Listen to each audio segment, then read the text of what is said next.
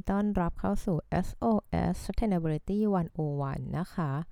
วันนี้ข่าวที่นำมาฝากนะคะ ก็มาจาก The Guardian นะคะ ประจำวันที่ 7 สิงหาคม 2020 ค่ะ ชื่อข่าวว่า Canadian ice shelf area bigger than Manhattan collapse due to rising temperatures ก็ช่วงนี้ข่าวออของเกี่ยวกับโลกร้อนเนี่ย ก็ออกมารายวันเลยทีเดียวนะคะ นั่นก็คือเป็นจริงๆแล้วก็คือเป็นเหตุผลที่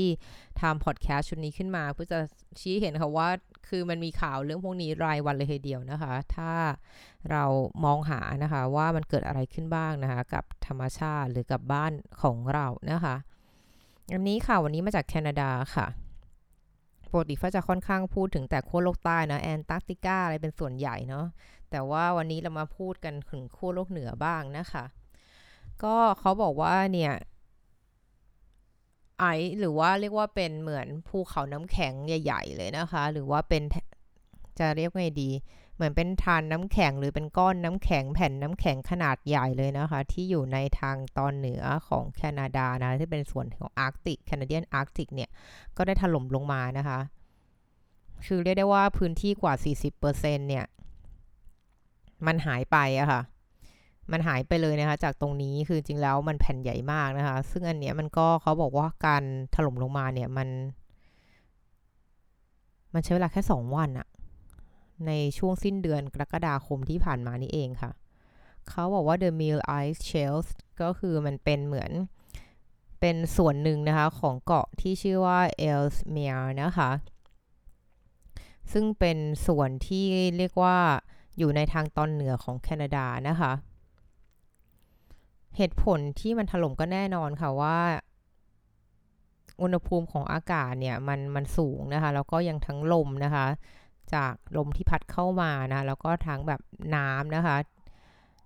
ทั้งหมดนี้ค่ะทั้งทั้งอุณหภูมิทั้งอากาศทั้งลมนะคะ ทั้งน้ำเนี่ยมันเป็นตัวที่ก่อให้เกิดการเหมือนทำให้เหมือนแผ่นน้ำแข็งหรือพื้นแผ่นดินที่เป็นน้ำแข็งเนี่ยมันแยกออกจากกันนะคะ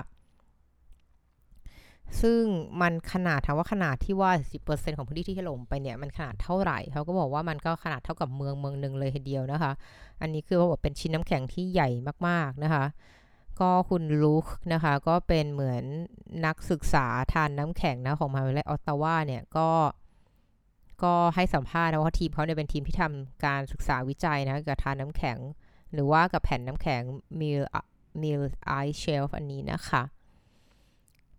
เขาก็บอกอย่างนี้ค่ะว่าพื้นที่เนี่ยมันมันมันหายไปประมาณ 80 ตารางกิโลเมตรนะคะ ซึ่งมันก็ถ้าจะเปรียบเทียบแล้วเนี่ย มันก็เหมือนกับขนาดของเกาะแมนฮัตตันนะในนิวยอร์กนั่นเองนะคะ ซึ่งจริงแล้วใหญ่กว่าด้วยซ้ำเพราะว่าเขาบอกว่าแมนฮัตตันในนิวยอร์กเนี่ย ก็มีขนาดประมาณ 60 ตารางกิโลเมตรค่ะ คือใหญ่กว่าเกาะแมนฮัตตันเนี่ยหายไปนะคะ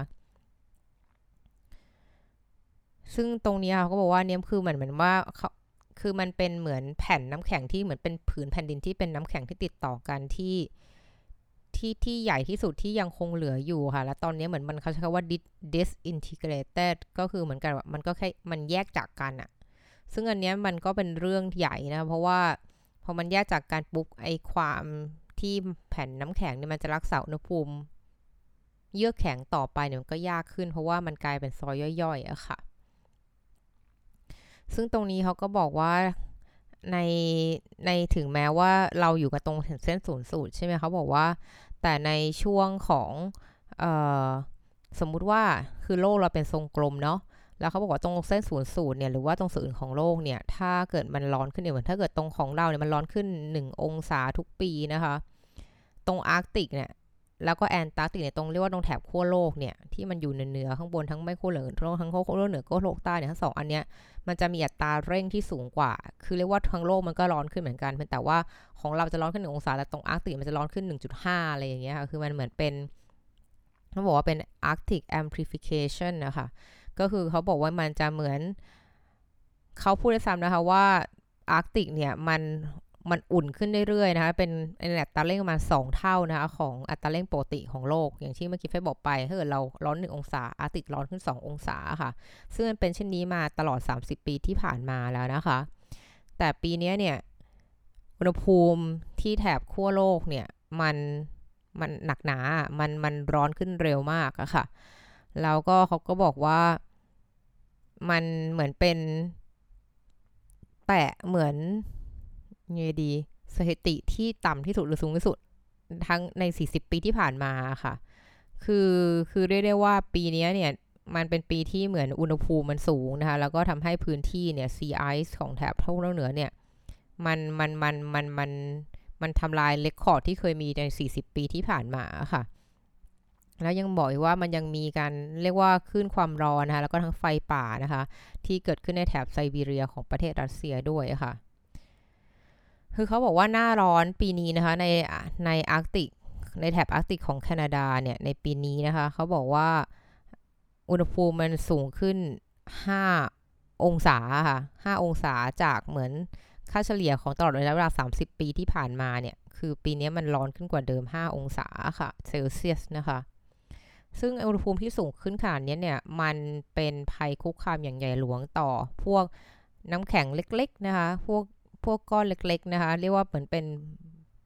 ภูเขาก้อนเล็กๆหรือเป็นก้อนน้ำแข็งที่หลุดออกมาเล็ก ๆ อย่างเงี้ยค่ะ มันจะละลายหมดอะค่ะเขาบอกมันละลายเร็วมากนะคะเพราะว่ามันไม่มีแบบเหมือนตัวช่วยให้มันอยู่มันรักษาอุณหภูมิความเย็นได้นานนะคะแล้วเมื่อเหมือนพอเหมือนแถบทานน้ำแข็งแล้วก็ก้อนน้ำแข็งเหล่านี้มันละลายนะคะ มันก็จะยิ่ง ส่งผลเป็น domino effect ค่ะ มันก็จะทำให้อันอื่นก็ละลายตามไปด้วยค่ะ เพราะว่ามันก็เหมือนเป็นการดึงดึงกันนะคะเขาก็บอกอย่างนี้ค่ะว่าไอ้เรื่องของไอ้ก้อนเล็ก ๆ เนี่ย ที่มันละลายหายไปทุกวันเนี่ยเป็นเรื่องปกตินะคะ เราเราก็เห็นมันละลายทุกวันเลยนะคะ จากทั้งรูปถ่ายจากดาวเทียมนะคะ แต่เนี่ย แต่ที่มันน่าตกใจคือว่าอันเนี้ยมันใหญ่มากนะคะ มันใหญ่มากนะคะ มันมันเป็นก้อนใหญ่มากพออันก้อนใหญ่อย่างเงี้ยมันหายไปเนี่ย อันนี้คือเป็นเรื่องที่น่ากังวลค่ะ คือเขาก็พูดต่อด้วยนะคะว่ามันไอ ไอ้ส่วนที่มันละลายไปอะ มันเป็นที่ตั้งของแคมป์นะคะ ของนักวิจัยเลยค่ะ ซึ่งรวมหมายถึงว่ามันหมายถึงมีทั้งเครื่องไม้เครื่องมือในการวัดนะคะ กระแสน้ำนะคะ ที่ผ่านในแถบน้ำแข็งตรงโซนนั้นนะคะ ก็ทุกอย่างเนี่ยมันหายไปหมดเลยนะคะ พอไอ้ตรงทานน้ำแข็งที่แผ่นน้ำแข็งที่แคมป์ตั้งอยู่เนี่ยมันละลายนะไอ้แคมป์ก็หายไปด้วยนะคะ คือเรียกว่าถล่มไปด้วยนะคะ ซึ่ง นักวินักนักนักวิจัยเขาคุณเดเรกมูลเลอร์เนี่ยเขาก็บอกนะคะว่าเออมันก็โชคดีนะที่เราเนี่ยไม่ได้อยู่ที่แคมป์นะคะ ตอนนั้นนะคะ ตอนที่มันถล่มอะ่ะไม่งั้นก็คงจะมีคนเสียชีวิตมากกว่านี้นะคะเขาก็พูดถึงนะคะว่ามันมีความสูญเสียพื้นที่น้ำแข็งเนี่ย หรือพื้นที่เยื่อแข็งเนี่ยไปเรื่อยๆในแต่ละปีนะคะ ซึ่งนักวิจัยเนี่ยเขาก็บอกว่ามันเหมือนกับเราเห็นคนที่แบบเป็นมะเร็งอะ่ะแล้วกำลังจะเสียชีวิตคือคือคุณรู้แน่ๆว่าเขาจะตายอีก 3 เดือนข้างหน้าอะไรอย่างเงี้ยค่ะ อันนี้เขาก็บอกว่าเลยนะคะเขาสึกเหมือนกำลังนั่งดูคนที่เป็นโรคมะเร็งอะค่ะ แล้วก็มันแค่เป็นเรื่องของเวลาแหละว่ามันจะเมื่อไหร่ที่จะตายจากไปนะคะเขาก็บอกตบตบท้ายบทความกันบอกว่าการที่เหมือนการหายไปของ ก้อนน้ำแข็งขนาดใหญ่ขนาดนี้เนี่ยได้รับการยืนยันนะคะเมื่อเดือนที่แล้วนะคะเมื่อดาวเทียมของนาซาเนี่ยก็ได้ถ่ายรูปนะคะของพื้นที่ตรงนั้นนะคะทำให้เห็นนะคะว่าพื้นที่ตรงที่มันควรจะมีน้ำแข็งอยู่เนี่ยมันไม่มีน้ำแข็งและไม่มีหิมะอยู่แล้วนะคะซึ่งซึ่งนักวิจัยท่านนี้เขาก็บอกว่าเขาเนี่ยมาทำวิจัยเนี่ยตั้งแต่เขาเป็นนักเรียนเนี่ยนักศึกษาจบใหม่เนี่ยคือเป็น ที่แห่งแรกที่เขาเดินทางมาคือแถบอาร์ติคือตรงนี้นะคะแล้วเขาบอกว่าในตอนนั้นเนี่ย เมื่อสักสิบกว่าปีที่ผ่านมาเนี่ยเขาก็บอกว่าพอเขามาเห็นแผ่นน้ำแข็งอันนี้ครั้งแรกเนี่ยเขาก็บอกเลยค่ะว่ามันดูเป็นสิ่งที่ สิ่งที่น่าจะเคลื่อนย้ายไม่ได้อะของเรียกว่ายังไงดี มันเป็นพื้นดินผืนหนึ่งเลยอะค่ะ เหมือนเป็นแบบภาพของทาง geography ที่คุณไม่สามารถจะเคลื่อนย้ายได้อะเพราะมันใหญ่มากขนาดนั้น แต่ตอนนี้นะเขาบอกว่าตอนที่เขาเห็นนะคือ 1980 นะคะเขาบอกว่าตอนนอนปี 1980 เนี่ยเขารู้จักทุกเรียกว่าทุกตารางนิ้วนะคะของพื้นที่แห่งนี้นะคะ คือคุณมีความทรงจำนะคะเหมือนแบบเหมือนเป็นแฟนคนแรกอะไรอย่างเงี้ยนะคะ แต่ในขณะนี้เนี่ยมันไม่ใช่แล้วนะคะ คือมันแบบ มันหายไปนะคะแล้วก็เขาก็บอกว่ามันจะมีความ เป็นไปได้สูงมากนะที่มันจะหายไปทั้งหมดเลยนะคะ ใน 10 ปีข้างหน้าค่ะ อันนี้ก็เป็นอะไรที่น่ากังวลนะ เพราะว่า น้ำแข็งละลายเนี่ย มันก็คือมันไม่ใช่แค่ละลายแล้วมันจบ แต่มันทำให้เพิ่มแบบปริมาณและน้ำนะคะ ที่อยู่ในมหาสมุทรซึ่งมันก็ส่งผลอย่างสืบเนื่องละค่ะต่อทั้งในเรื่องของออน้ำทะเลที่สูงขึ้นนะอาจจะท่วมหลาย ๆ เมืองนะคะ และ2คือว่า